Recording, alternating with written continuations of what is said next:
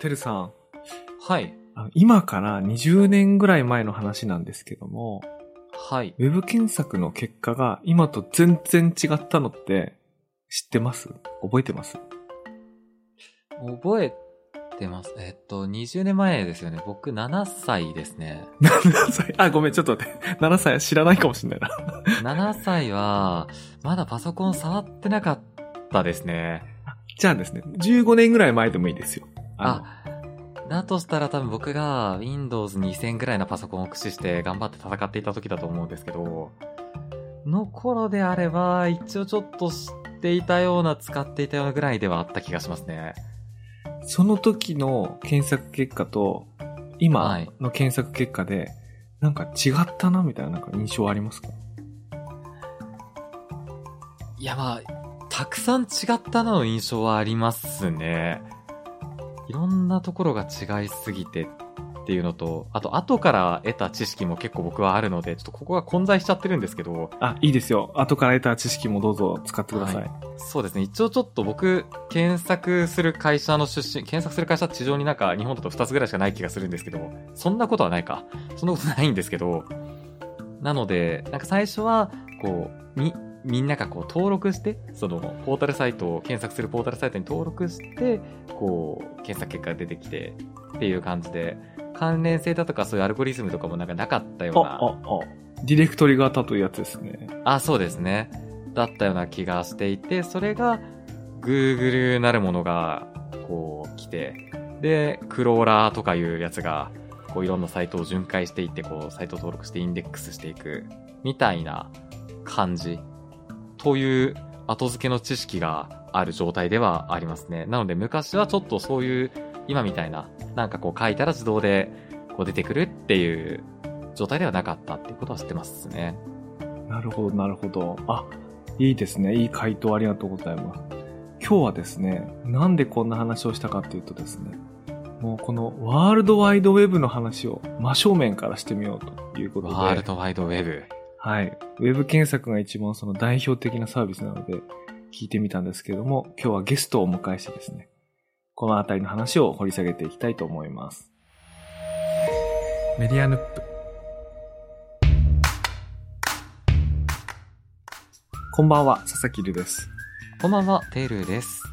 こんばんは、純29と申します。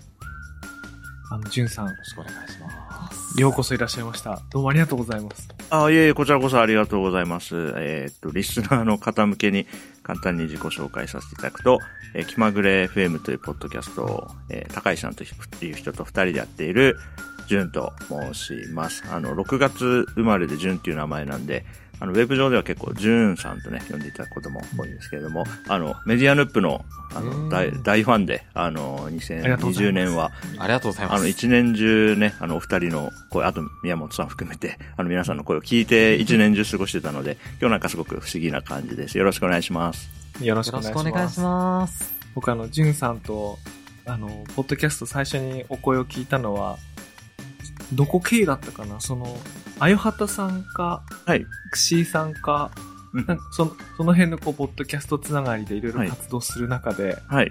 あの、どうやら、すごく、ウェブが大好きな、そうです。あの、おあの、方がいらっしゃるなはい。というのは、あの、存じ上げてまして。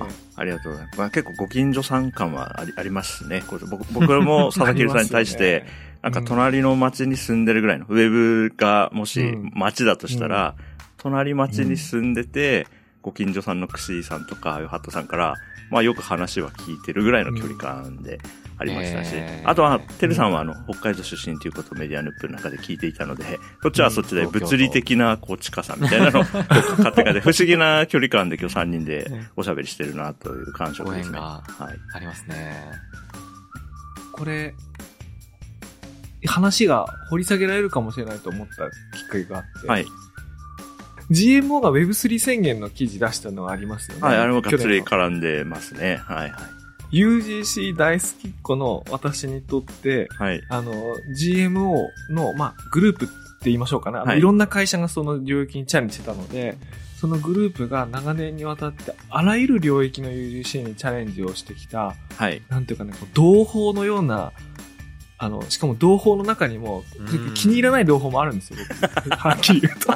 だけど、かなり大好きなあ同胞の会社さんが、はい昨年の前半だったと思うんですけれども、なぜ GMO は Web3 に取り組むのかっていうのを、そのマインドセットと、あと技術的の両方の側面から書いたそこそこの長文の文章なんですけども、はい。もう、あれは僕ね、本当壁にデカデカと貼って、あの、いろんな会社の、かつて UGC にチャレンジした経営陣に見せたいようなね、なるほど。あれがあったんですよ。嬉しいな。あれね、あうんあの、アンチポさんが書いてくれたやつですけど、うまさにあの時、あの、アンチポさんたちと一緒に Web3 どうやっていくかみたいな中にいたので、あそれはすごい嬉しいですね。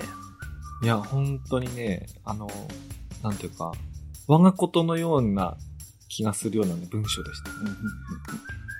なもんでですね、あの、今日の、このメディア後輩期というシーズンを、あの、今収録してるんですけれども、今回のテーマ、タイトルが、ワールドワイドウェブと NFT という、こうね、大好きなものをくっつけたタイトルなんですいや、けども本。当に、うんこの7文字だけでだいぶ喋れることがあるなって。そう。ああ、でもあれなんですね。なんかこう、まあ、3文字の並び同士だからだかいいのか、インターネットとかそういう感じではなく、ワールドワイドでウェブなんですね。ああくまで。そうですね。そうですね。いや、僕はそうですね。あの、今日ここまでのか話の中でも僕、ウェブっていう言葉も使ったと思うんですけど、自分の中では、はいこう、ウェブっていうのが強いキーワードですね。うーん。うん。私なんか、序盤に、序盤にっていうか、あの、キャリアの序盤に、インターネットが大好きですっていうのを言っちゃったせいで、はい。あの、ウェブじゃなくインターネットって言葉を一貫性を維持するために使ってるんですけども、そうなんですね。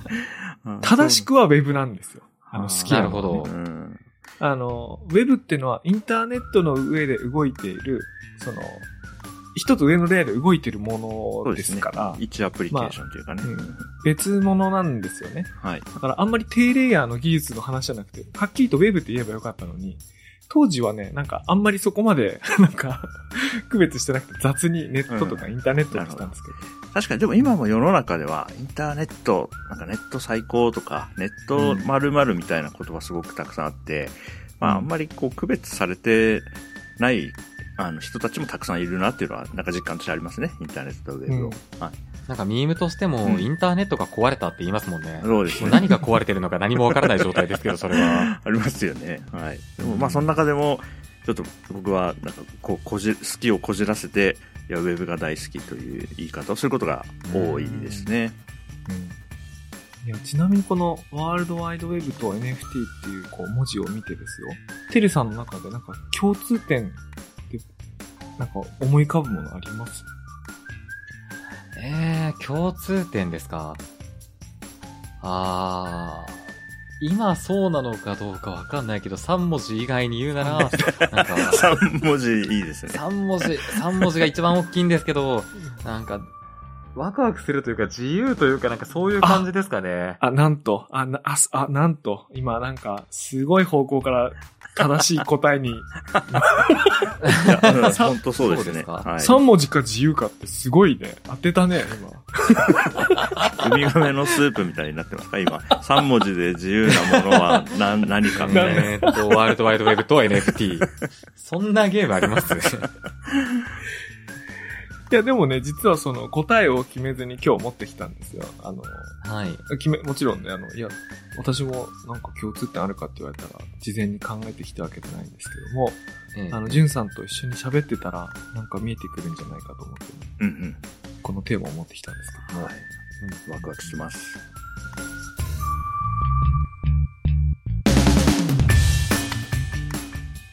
あどこから、あの、話そうかなと思ったんですけども、まずあの、冒頭にご質問させていただいた、ウェブ検索の結果って昔どうだったっけっていううんやつなんですけども、はい。結構ですね、この手の話って繰り返し話題になるんですよ。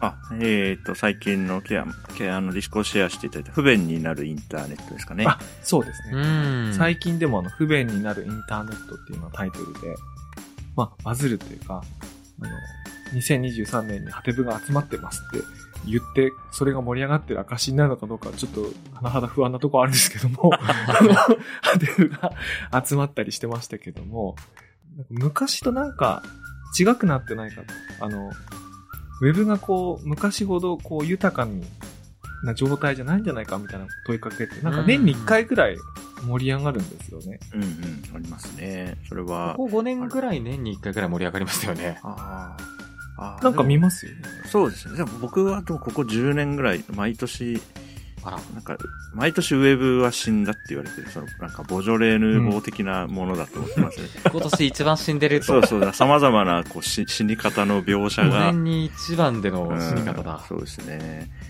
なんか毎年そういう言説は、まあ、少なくとも10年連続ぐらいでは見かけてるような感触がありますね。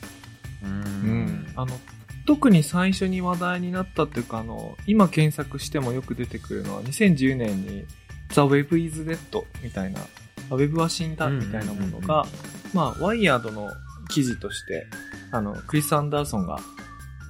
ワイヤードの編集長ですけどもね、あの、はいクリス・アンダーソンが語ったものが非常にこう、有名になったんですけども、あの、その時の話題の、話題になり方って、はい。あの、まだ半々っていうか、いやいやそんなことないよなるほど。とあの、まあ、2010年ですから、もうすでにスマートフォンっていうのが出ていて、ただまだ本格的には普及していない。あの、日本でもまだ1000万台いってないみたいな、なんかそういう、あれなんで、いやいやもう、でもこれからどんどん普及して終わっていくみたいな。ちょっと半々ぐらいだったんで、まだ議論も盛り上がったんですけど、はいもうあれから12、3年経つと、なんか話題は出るんだけど、そんなにも 盛り上がらず、あの、私たちのような人たちがこうなんか、小さく胸を痛める程度にしか盛り上がらない感じはあるんですけどね。確かにな。なんか違う形で話題になるなっていうのは、もう、ググる若者が減っていって、インスタで検索するようになれたとか、あ TikTok で検索するようにそれもなれたとか、あるねそういった文脈ではよく聞くなという気あ、は、確かに。ここ数年では特にしああ、ますそうですねね。。これは確かにここに1、2年ぐらいで僕は、んそういうのをね、なんか YouTube で何かを調べて学ぼうと思ったら、まず YouTube 行く人が一定数いるっていうのは、そうですね。まあ、それはグレカスイズデッドな感じはすごいしますね。うん確かに確かに。で、あの、冒頭にね、てるさんがおっしゃってくれたやつってあの、ディレクトリ型検索か、インデックスはいはい型検索かみたいな、あの観点に注目してくださったんですけど、私が今思うにですね、例えばメジャーなキーワードを検索してみると、私すごくよくわかるんじゃないかと思うんですけども、例えばスパイファミリーって検索すると、うんそのうんうん集英社の公式コンテンツ、えっ、と、電子書籍ストアの、あの、漫画のうんうんダウンロード販売、あの、ウィキペディア、あの、ニュースサイトの、あの、スニペットっていうかサムネイル、うんはいはいい、わゆる公式コンテンツだけでトップ10埋め尽くされるうんん。ですね。そうですね。これあの、何でも一緒です。あの、鬼滅の刃だろうが、スラムダンクだろうが全部一緒です。これ一周回って、20年前のヤフーのディレクトリが検索と、ほぼ同じようななんか、検索結果なんですよね。うん、確かに。確かになこの中に、私はこう思うとか、あの、こんな風に考えてみたとか、ないんですよ。うん、なるほど。で、も、なくなってもう久しい。もうん、うん、う、十何年もうない。なるほど。ソーシャル要素がなくなってるって感じですね。少なくとも1ページ目には。そう、ないんです。これあの、いろんな原因があるんですけども、いや、やっぱりあの、検索って、まあ、どんなに Twitter とか TikTok とか YouTube とかあの、検索を始める画面が、まあ、分散して、いろんな方法からインターネットを使い始める人はいるとはいえ、やっぱり Google から何かインターネットのコンテンツに出会うって人、当然今でも多いと思うんですけども、その入り口にこう UGC とか CGM みたいなものがもうないんですよ。うん、うん、うん、もうなくなって久しいというかね。だからもう全然違う、その辺はね、もう全然違う景色だなと思いますね。僕、すずめの戸締まりの感想とか、考察とかって、ツイッターとノートで検索した覚えがありますね。ああ、なるほど。うん。じゃあもう入り口が別々になってるってことですね、それは。うん。もうウェブ検索じゃないんですよね。うん、うん、うん、確かに。そうですね。ググったところでっていう。うん。そうですよね。もう全然そういうどウェブ検索じゃないところを調べない限りはもうそういうものに出会えませんよね、なんかね。うん、うん。うん確かになどこか、なんか専門店に行くという感じですかね。なんか、かつてのウェブがこう、個人店みたいなのがずらっと並んでる場所だとしたら、今は、まあそれを扱ってる場所に行けばあるけど、うんなんかこう、なんかショップモール化してるというかね、なんかイオン、イオンになってるというか、なんか、そういう感じはしましたね、話聞いてて。うん逆に昔って専門店ばっかりだったような気がしますしね。うんうん。なんか公式オフィシャル感があるものがないうんうんうん。のがうん、ウェブだった気が。確かに、セレクトショップ、癖のあるセレクトショップが、ううんん、人気で、みんなが知ってる個人サイトがあるみたいな時代はありましたよね。でも、よく考えると、あの、それを懐かしむのって、なんかもう、ダメなのかもしれませんよね。なんか、いわゆる、あの、うんその世界で一番人を集めてるお店の中に、なんか、違法なものとか、違法というか、なんか怪しい同人誌がいっぱい公式本と一緒に並んでるみたいなものって、確かに。よくないのか、それを懐かしむのはもううんなんかもう時代にねうん、遭遇ってないのかもしれませんいやが。、それはそうだな確かにな面白いですね。戻っ、戻ってるってあんま考えたことなかったけど、それはすごく面白いな。なんか僕はこのあたり、なんか、みんなマスになっちゃったなっていう感覚で思ってたんで、僕そうですよねそのさこの3年ぐらいかな、特に。僕が、えー2008年か、2010年前後に夢中になって、一番こう、没頭してたウェブって、こう、うん。お俺たちがやってるみたいな、そう手応えといううん。か手触りがあったうん。し、うん。あの、ソーシャルメディアって言った時には、本当にマスメディアでは取り上げられないような、誰かがお腹空いたって言ってるとか、そういうのを、なんかこう、楽しむ、うん。うん。自分たちのこう手の届く範囲でやってるっていう感じだったのが、今はソーシャルメディアと呼ばれるようなところに行っても、なんかこう、一番いいねついてるものみたいなものが、こううん次々にこう、プラットフォームは提示してきて、これってマスメディアだし、今だと、あの、テレビ番組も、こう、視聴者撮影みたいな感じで、ソーシャルメディアでうん、こう、すごく話題になった動画とかを、テレビ番組の中で使ってるから、あ、それはなんか、マスメディアだなっていうのをすごく感じますね。それ言葉としても感じられるなっていうところがあると思っていて、うんうんあの、リア充という言葉は死んだんですよね。ネト充という言葉も死んで。そうですね。最近、あ、確かに聞いたことないんですよもう、誰も爆発を願わなくなってるんですかね。そうです。誰も爆発しないんですよ。うん陽キャと陰キャという言葉に置き換えられって言って、うんうん。でもそれ以前ってリアルが充実しているやつをインターネットの人間がうん。妬んでいる。イン爆発させる。ターネットの人間がいたんですよね。はい。そうですね。はい。ただ、もう、インターネットの人間なんていうカテゴリーは存在しないんですよね。人間、人間がいるだけってことですね。うん、そうですね。確かに人、そう人はいる。うんそんな感じするな。確かにね。大体その、ね、こう、ちょっとしたショート動画で踊ってみたりしてる人は、まあ、かつてのリア充と呼ばれてたような、なんかこうね、なんか。ポジティブなオーラが感じられて、かつてああいう人たちはあんまり見かけなかったというか、メインストリームにはいなかったですもんね、ウェブの。はいここはもうまるっきり変わってますよね。うん。確かにそうだな。そうだ、あの、最近、去年か。去年発見したことがあって、なんか、ちょっとあの、調べ物があって、昔のヤフーを作った、あるいは運営してた人の本を何冊か同時に読むことがあって、で、そこで何発見だったかっていうと、そのサーファーと呼ばれる人たち、そのネット上のインターネットサーフィンをして、はい。面白い情報を探してきて、まあそれをこうディレクトに登録していくってこと、まあそれサーファーって昔言いましたけども、あの、それをまあ統括してる人のね、あの言葉なんですけども、自分たちは検索というサービスによって、あのネット上の user generated contents を紹介するっていう、こう、役割を担ってるって強い自負があるんです。うんうんつまり、当時の Yahoo を思い出した時の、あの、あのディレクトリ側の検索とイメージって、なんか公式サイトが多くて、なんかこう、お墨付きを与えられた人間が見たチェックした、そういうものしか並ばないようなイメージが当時あったので、はい。ロボット型でインデックスされていく Google に対して、なんていうか、ちょっとお堅いディレクトリラブ検索みたいな風に思っていたんだけれども、はい。実は思ってることは二人とも一緒で、機械でやろうとも人でやろうとも一緒で、ネット上の面白いコンテンツを、それが誰が作ってるものであれ、隅々まで探して、紹介してやろうって思ってるっていうことはなんかね、一緒だったんですよ。すごい思ってる。はい。お思ったんですよ。あ確かに。はい。で、それが今10年、20年経ってみると、機械でやってる、やはりその、Google のような検索結果の方がマスメディアのようになって、うん。あの、もし、もし今ですよ、当時の Yahoo が今と同じようにサーファーでやってたら、きっと UGC 万歳な内容が、ちょっと今よりはなんか、機械がやるよりは多分残ったんじゃないかと思うんですね。なるほど。だ実はね、微妙に逆逆転してるんじゃないかってことに気づいてね、ちょっと面白かったです。面白いですね。それが、そっか、じゃあ、今のはウェブ検検索、検索とか探索の話ですけど、あの直近だとね、我々こう、ポッドキャスト今日も収録してるわけですけども、あの、うん。ポッドキャストアワードって今日本でこうやられてるじゃないですか。はい、はい。そ。こにこう、ノミネートされたものを見ると、もう、うん。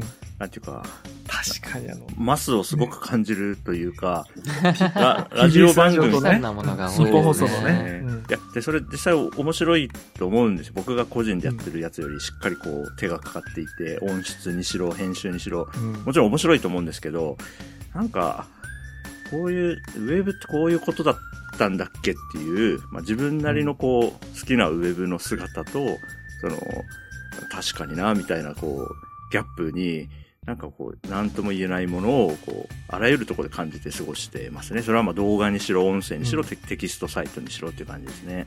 うん。いや、確かに、ポッドキャストアワードは、特に今年すごいっていうか、今年、全部ほとんどそうなりましたよね。そう、そうですね。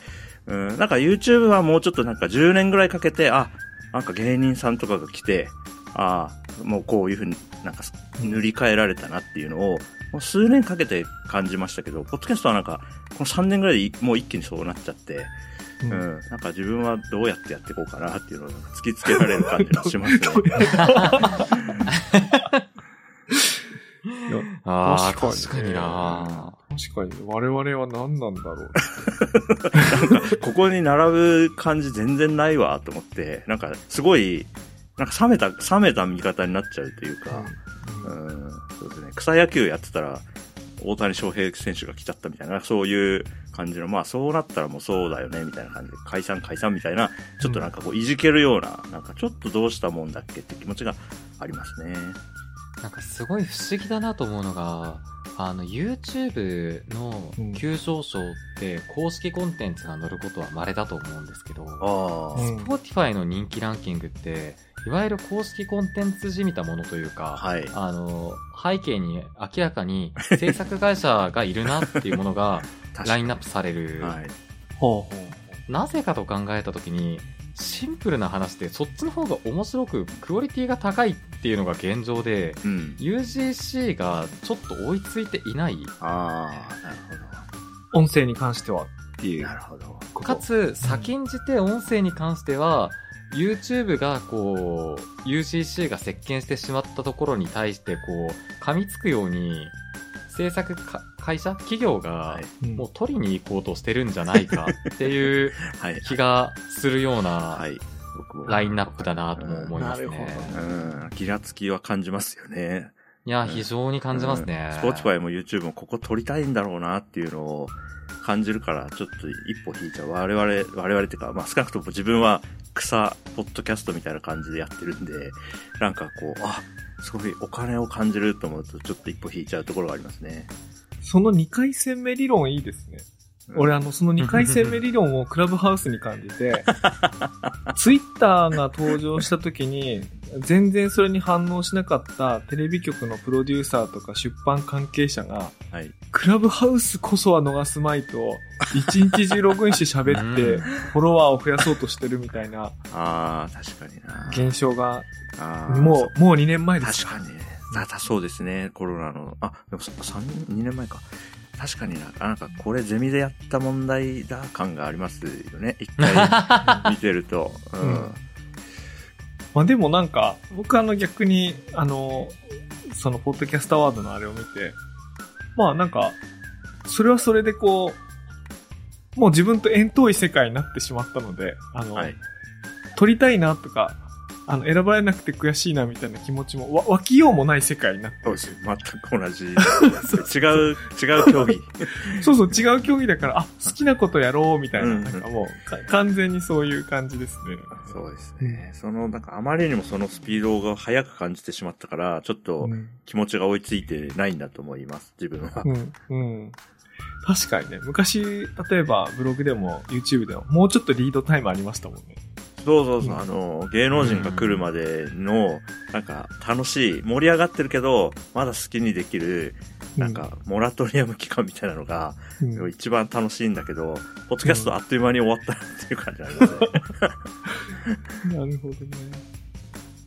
いややっぱり、あの、あれですか、そういうモラトリアム期間っていうか、あの、そういう自分で作り出して、自分がその世界っていうか、その、作るのに関与しているというか感覚が面白い、面白かったんですかね。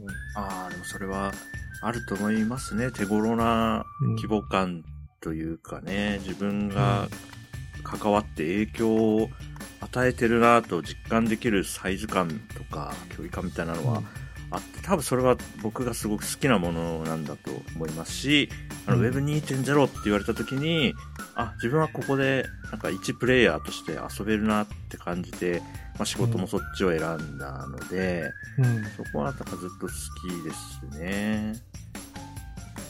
それで言うと、ちょっと強引に話つなげちゃいますけど、はい。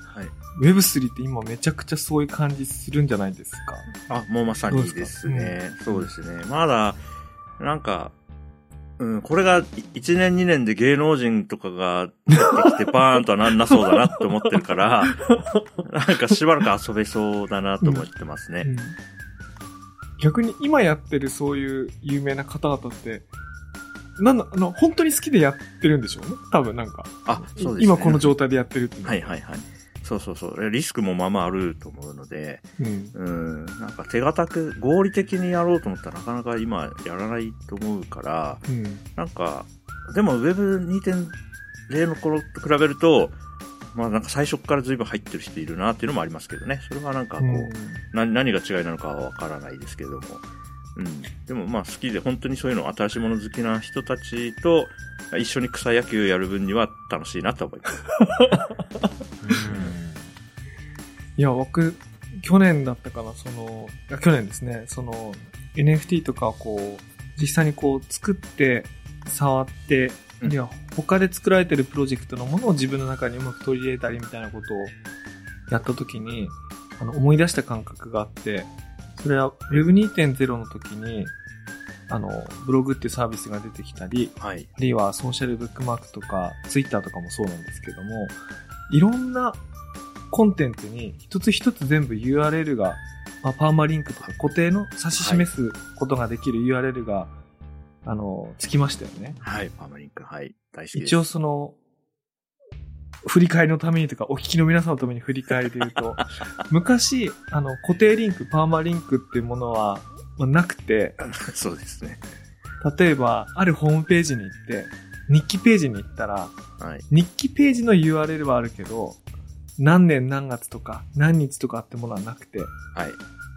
diary.html にもうなんか5年分ぐらい全部書いてあるみたいな、そうですね。あの、ここって言えないみたいなはい。やつがあったんですけども、それがブログができて、月ごと1日ごとができて、ツイッターができて、その発言ごとになり、うんで。かつそのソーシャルブックマークができて、そこに対してさらに誰かが何かを言ってるっていうのがあってっていうのは、もうあらゆるものを1位で指し示すことができるようになったっていうのは、数年間のうちにこう、ざっと全部できたんですけども、ね。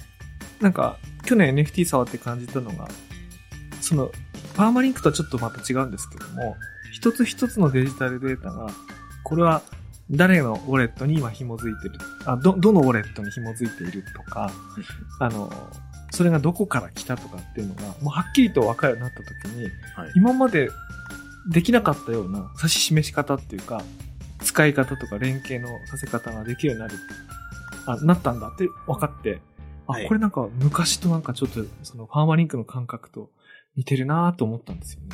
いやー、面白いですね。そうの、ん肌触りは僕もかなり佐々木さん近いものを感じてると思いますし、あと、その、パーマリンクって僕がなったの2006年とか2007年ぐらいだと多分思いますけど、その時って本当に無邪気に、その permanent っていうぐらいだから、このリンクは永遠なんだって無邪気に信じていて、でも、じゅじゅ15年ぐらい経って、パーマリンクの寿命10年ないぐらいっていうのをもう、なんか答えが出てしまってるから、そうですね。うん結構もう、当時、リンクしてたもの結構ない、ない、結構半分ぐらいもなかったりするから、ないですね。うんジオシティーズ is dead ですかそうそうですね。。そうです。それは比喩とかじゃなくて本当のデッドですからね。なんで、うんあの、今回のその、あの、佐々木さんとか僕が主に触ってるのイーサリウムのパブリックブロックチェーンが多いと思いますけども、そこはもうちょっと寿命が長いって信じていいんじゃないかなっていう、もう一回期待する気持ちがありますね。うん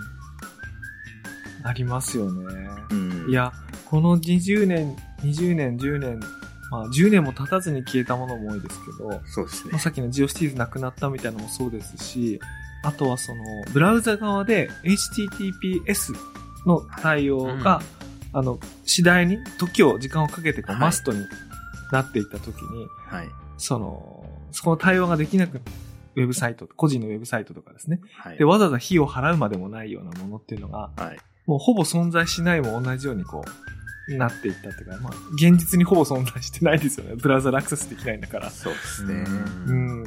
あ、そういう方法でもなくなるんだと思いました。そうですね。で、個人ウェブサイト、個人でドメイン取ってやってたサイトとかももう結構ドメインがね、権利が執行してアクセスできなくなってるし、なかなか、いや、ああの頃永遠を夢見てたなって思いますよ。いや、思ってましたよね。いや本、あの時ドメインを1年買うか2年買うか5年買うか10年買うかとかなんか悩まされましたけども、はい。まあ、10年買っとけばいいだろうと思ったら、もっとそれよりも長く世界は続いてて、もう10年全然永遠より遠いなと思って。そうですよね。ちょっと現実をね、なんかそうちょうど自分がね、そう20代過ごして40歳近くなって、そんな永遠なんていうものは簡単にはこう手に入んないなっていうのを、うん。じ 人生の教訓としてうん。得た感じがしますよね。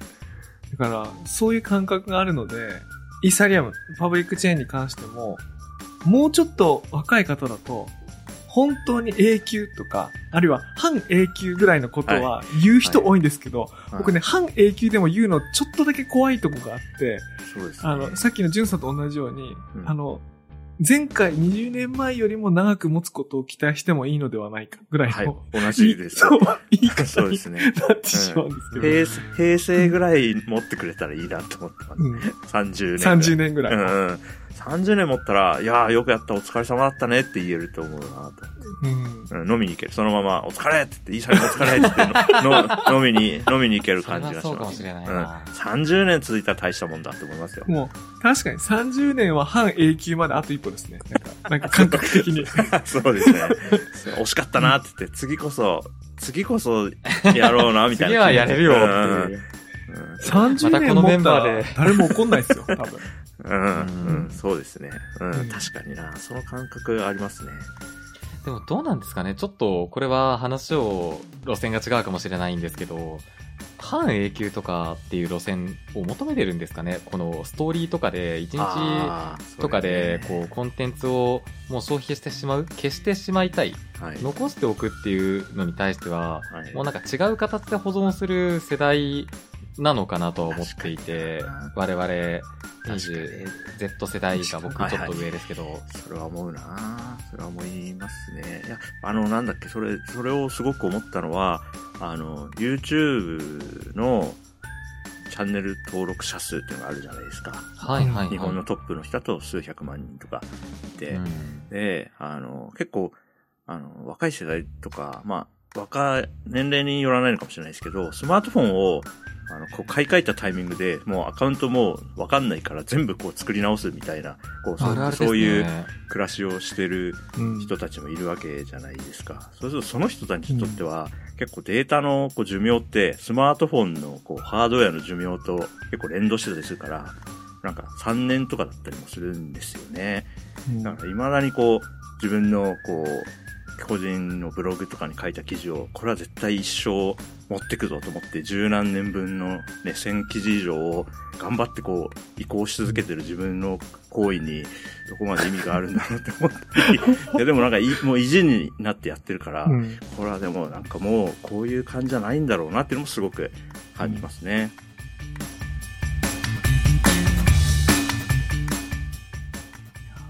この、これ、今回のメディア後輩期っていうシーズンを、これの前に2話撮ってるんですけども、なんかあの、必ず落ち着く話があって、はい。最後、新聞出そうよとか、どういうことですか？カセットテープに、ポッドキャスト録音して、友達に配ろうよって話に、あのなって、なんか、一周してアナログのやつをやってみたらどうなんだろうって、こういう。話になるんですけども、はいはあの逆に今だと、なんだろうな、レコードを集める人々とかね、い。はい。レはい。コードなんてもうあの50年、60年、70年持ってますし、はい。だから今のその感覚で言うと、みんなでお札作ろうよとか、コイン作ろうよみたいな、その、その、ああ、いいな。コイン作りたい。記念硬貨とか作りたいですね。そう、記念硬貨作って、その硬貨持ってる人が、あの、バーに入れたら、それクリプトバーなんじゃないのみたいな、なんかこう、盗作した感覚になるんですよね。確かに。ああ、面白いですね。確かにないや、でも本当にそうですね。そう、なんかね、そんなこと思いましたね。いや面白いないや、でもそこに戻戻ってくるの面白いですね。ハードウェアの方が寿命長いじゃんっていうのは、一回やってるからな。パーマリンク寿命み意外と短い説一回やってるから、うん。ハードウェアに戻るのすごくわかるし、まあ、笹桐さんは小説の中でもね、まあ、そのあたり、こう、表現されたわけですもんね。あ、そう、あ、今、今、今、心臓が止まりそうだった。今、思わぬ、思わぬ打ち返しに。いや、そうなんですよ。その、データの所在がはい。どこにあるのかっていうことをうん。悩み続けて、わざわざあんな小説を書いてしまったので、はい。私このテーマ大好きなんだなってことに今気づきましたね。そうですよね。いや、そうか難しいですよね。デジタルって難しいですよね。まあなんか全然こう、話飛ぶんですけど、今日僕、あの、自動車をね、自家用車の、はいこう、うんあの、イエローハットにこう持ってって、はいはいはい。オイル交換と、あとエアコンのフィルターの交換っていうのを頼んでやってもらったんですよ。うん、で、まあ、係の人が見てくれて、で、今、これ交換しようと思って見てみたら、〇〇も結構汚れてて、これ取り替えないと、まあ、最悪の場合こういうことにもって言うから、でう、ん、今在庫あって、今3000円でこれ買えるんですどうしますって、3、3回ぐらいその、確認があって、で全部、あ、じゃあそれ大変なんで、じゃあお願いしますって、全部こう、言われるがままにお金を払って、全部やってもらったんですよ。でこれすごい難しいなと思って、自動車のようなものの構造を自分が理解して、あの、で、値付けに関しても、こう合理的に意思決定するのとんでもなく難しいから、全部、基本全部イエスで返すしかないなと思って、ちょっと釈然としない気持ちもありつつ、全部お願いしてお金払って帰ってきたんですよ。うん。で、僕たまたまソフトウェアを専門でやってますけど、まあ、こう人類のほとんどの人にとっては、こう、スマートフォンとか、こうデジタルが、こういう見え方なんだろうなと思うと、管理なんてできるわけないよなと思って、自分の専門外のことについて。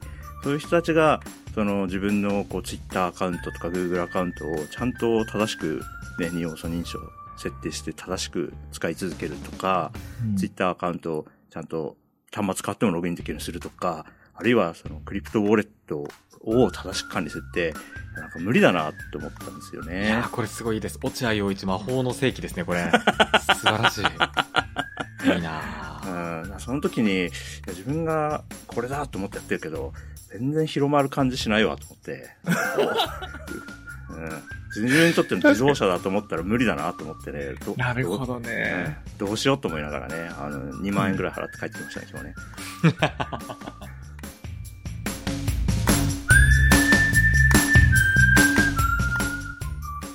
10なんか15年スパンある気はしますね、最近ね。僕、最近、2022年の年末ぐらいから、なんか自分のテンションが2007年のテンションに近いんですよね。お奇遇ですね。うん私も今、そんな感じですね。で、で2007年って僕にとってどういう年だったかっていうと、うんみ3日に1個ぐらい新しいサービスにサインアップしていて、で、その中で、ツイッターとタンブラーとユーストリームに出会った年だったんですよね、2007年。あらだから人生がなんか結構ガラッと変わったんですよね。うん、明確に僕の人生は2007年以前と以後にこう明確に分けられて、うん、2007年以降はやっぱりあウェブとソーシャルメディア楽しいなと思って、うん、もうそこは数年過ごしていて、で、なん、年々こう、こう1年間にサインアップするサービスの数は減ってくるんですよね、そこから。確かに。2007年をピークに。なんか、大体、あ、あれのあれ版だなとか出てきたり、あとは無邪気なサービスがあんま出てこなくなって、2007年当時って、あの、IT メディアで個人で作るウェブサービス単放記みたいななんかインタビュー連載みたいなのがあって、うん。なんかこう、会社員やってるソフトエンジニアの人が平日の夜と週末を使ってう、ん。個人サービスを作ったら、それが結構わーっと話題になって、みんなで面白がって使って、うん。なんかこう、な、名が売れるみたいになったんですけど、うん。今個人でウェブ、ウェブアプリケーション作っても、多分何にもこう話題にもなんないっていうか、うん。普通、普通みたいな。よほどプロダクトマネジメントうまくやんないと、うんもうサインアップにもすらしてもらえないみたいな。友達にすら使ってもらえないみたいなうん。感じだと思うんで、まあ、そんな感じで2010年代から2020年までを過ごして、だんだんこう新しいものに出会う感じも減ってきたんですけど、まあ、こう2021、2022は結構ね、コネクトをウォレットしてこう触ってみる機会がじわじわっと増えて、うん。あ、なんかこれまた自分にとって2007年みたいな、ガラッとこう、なんかのプロダクトが自分のメンタルモデルを書き換えていく瞬間がそろそろ来るんじゃないかっていう、なんか、確信じゃないけど予感みたいなものが、もう半年ぐらいずっとありますね。いや、この1年、そうですね。俺、新しいサービスに、すごくたくさん触れた。前年比っていうか、その、前の前の年に比べても、何倍かわかんないぐらいもう sign up しの、 sign up じゃないか、 connect wallet しましたね。 connect wallet そうですね。はいはい。その感覚は、うん、なんか、同じテンションの人も、うん眺めてるとたくさんいるなと思うし、そうだよな、みたいな。ちょっと目配せして、なんかき来そうだよなって言ってる感じうん。が、すごい楽しいですね、最近は。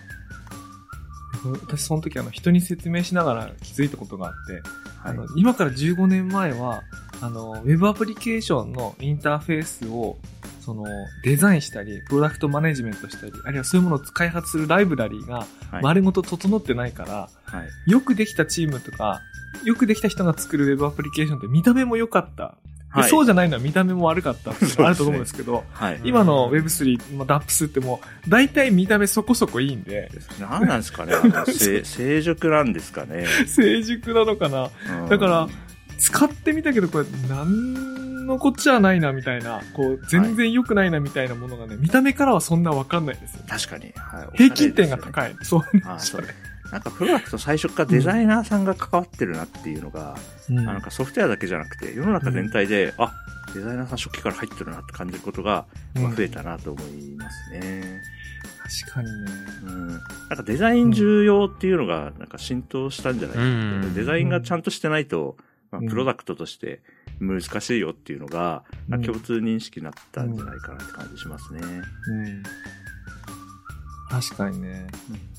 あとみんな、10年ぐらい、あの、モバイルのスマートフォンアプリケーション、あの、狭い画面で、すごい制限がある中で、迷いなく、はい。どんな年齢の人にも使えるようにっていうのを仕事として、あるいは個人として会社としてノウハウを蓄積して結果、あの、でっかい画面のデスクトップの、あるいは Web3 って新しい領域のアプリケーションになっても、なんかすすでに十分トレーニングされた状態で、うんうんうん。あの、作れてるっていうか、モバイルの蓄積があるような気がしますね、あーなんか。ありそうですね。あと使う側もそうですね。多分作る側と使う側で、うんこういう画面だったらこういう配置だよねっていう、うんなんかコンセンサスが強くあるから、うん多分1、0から、あのー情報設計とか考えなくて良いことがすごくたくさんあって、うんなんかぜ人類全体でなんか舌が超えてるんだと思います。確かに、そうですね。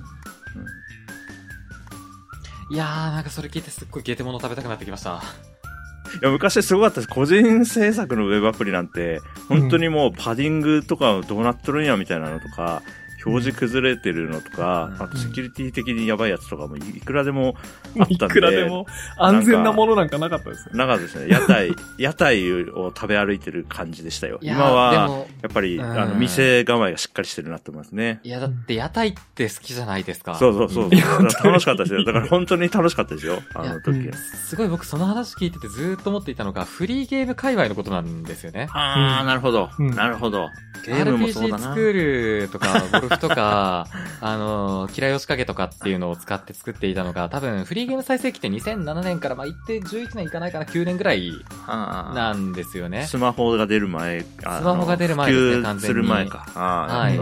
で、それをニコニコ動画での実況者が上げていて、で、そのゲームの、が、タイトルが何かっていうと、のび太とバイオハザード。まあ、全部ととも、あらゆる、あの、著作権に抵触しているっていう最高のゲームがあったんです定けど。食どころではない定ですよ。食どころではないです、ね。正面衝突してます、正面衝突しても弾けて混ざっていくみたいな感じなんですけど、っていうものは一切見なくなっていて、逆にアナログの TRPG のシナリオとかはどんどん出てきてる。でも、フリーゲームとか。かはなくなって、でも、インディーゲームっておしゃれなんですよね、今大体。そうですはあよ、ね。インディーと言いちながらゃんと、ちゃんとしてますよね。もうね。本当にアンリアルエンジンとかがしっかりしていて、物理エンジンもしっかりしたものがあって、そうだね。RPG 作るとかの伸びたのバイオハザードだったり、青鬼であったり、あの、そういったもので感じたワクワク感があるあのゲーム。まあ、逆に今やったら楽しめるかどうかは諸説あるんですけど、確かに。ないなっていうのを今思って、僕のそのゲームの中での15年っていつ来るのかな？みたいなことが、なるほど TRPG、Web3、NFT で来るのかな、あ、とかっていうことを今思ってましたねで。も来るかもしれないですね。新しいプラットフォームで。ですね荒削りなものがまた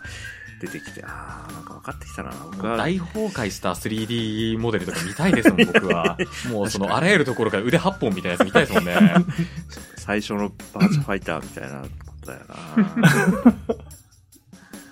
バグごたれみたいな感じですね。そうそう、まあ、それも含めて楽しい味ですから。ね。いや、でもそれだったら NFT なんて荒削りなやつすごく多くないですか？もうダメかな？宣伝されちゃってるかな？いやー、どうですかね。なんか、目目に入ってくる。最初の見た目とかは結構しっかりしちゃってるなっていう感じはうんしますかね。あ、確かに今もう Loot とかクリプトパンクスみたいな見た目のものもないですもんね、なんか。そうですね、んしっかりしてきちゃってる。あっという間になんかせ整備される。うん。うん。その感じはありますね。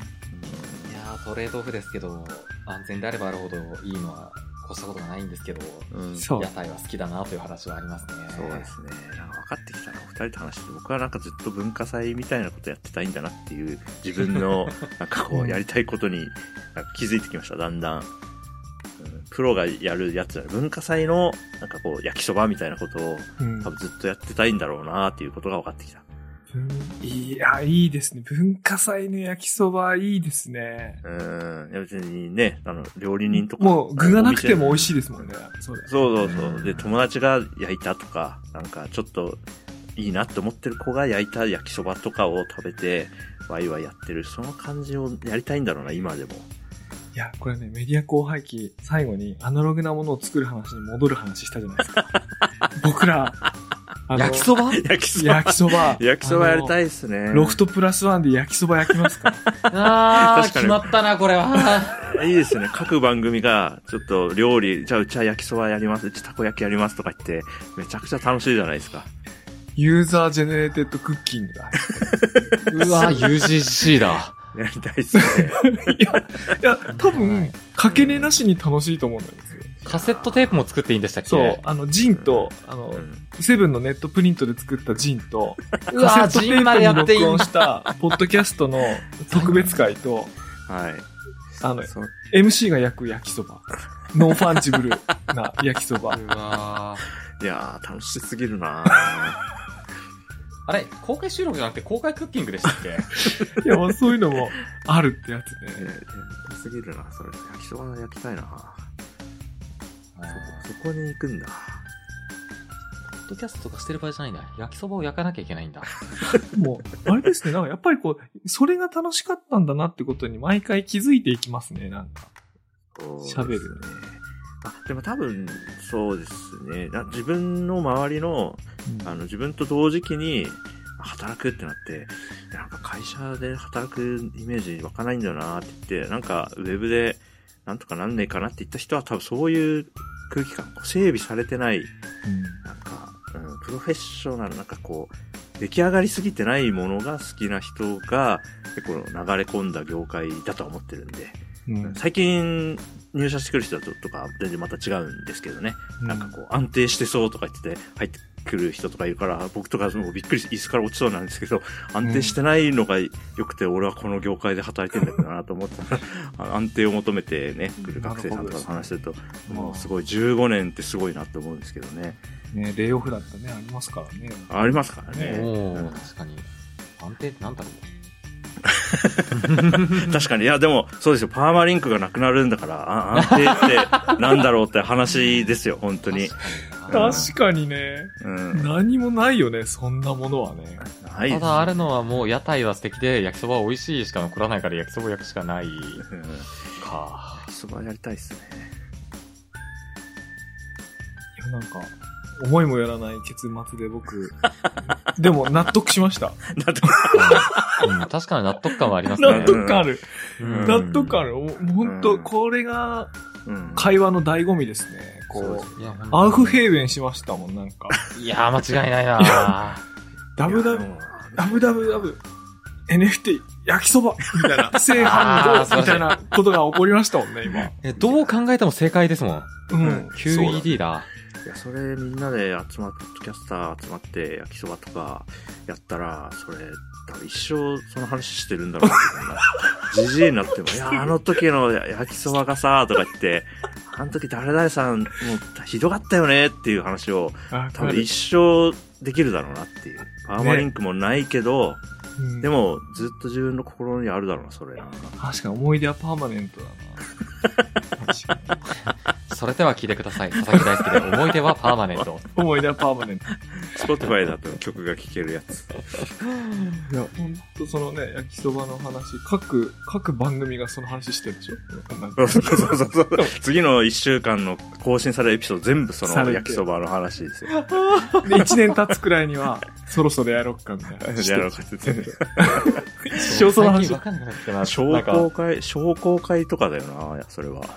じゃあみんな、生き方、今後の生き方が決まったところでちょっと、すごいんだ。今回は生き方まで見つかっちゃうんだ。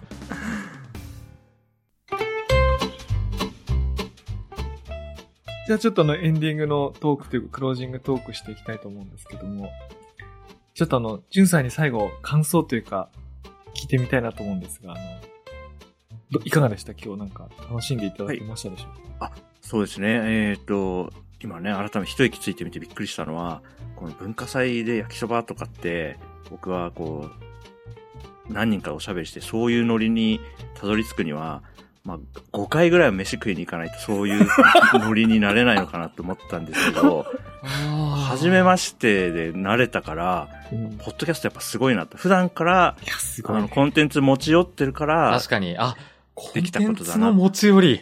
うんそれがないとこうはならないなと思っていや確かに。ねで、そこには、なんかこう、発信する人と受信する人っていう、こう、単方向的な関係じゃなくて、いや、インタラクティブですね。うんお互いに相手の、ね、話したことはないけど、相手の作ったコンテンツを受信してるっていう、双方向的なうん。発信者であり、受信者であるっていうね。あの、うんそれ、それこそ2007年ぐらいの言葉で言うと、プロシューマーっていう言葉があったりしましたけども、それを、そう懐かしい。ありますね。うん。それを、コンシューマーじゃなくてね、生産するプロダクション。そうそうそうそうそれをなんか、うんめちゃくちゃ感じて、あ、やっぱ発信してこうと思いましたし、みんなも何でもいいから発信しようよって、別に美味しいかどうかじゃなくて、焼きそば焼こうよって気持ちになりました。